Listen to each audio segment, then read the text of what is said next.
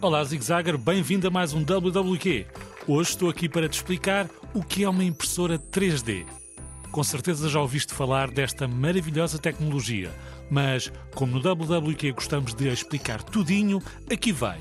Uma impressora 3D é uma máquina que pode criar vários objetos tridimensionais a partir de um desenho no computador. Ela faz isto adicionando camadas e camadas de material, como o plástico, até que o objeto esteja completo.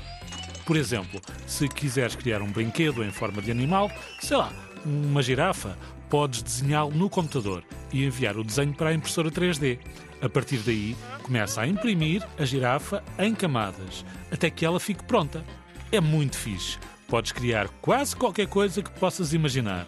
Fazer brinquedos, porta-chaves, peças para a tua bicicleta, o que tu quiseres. Além disso, as impressoras 3D podem ser usadas para criar objetos mais complexos, como peças de avião ou até próteses médicas. Agora que já sabes o que é uma impressora 3D e como ela funciona, o que farias como primeira peça? Escreve para radiozigzag.rtp.pt e conta aqui ao amigo Ricardo que primeira peça podemos esperar de ti. Um até já e fui!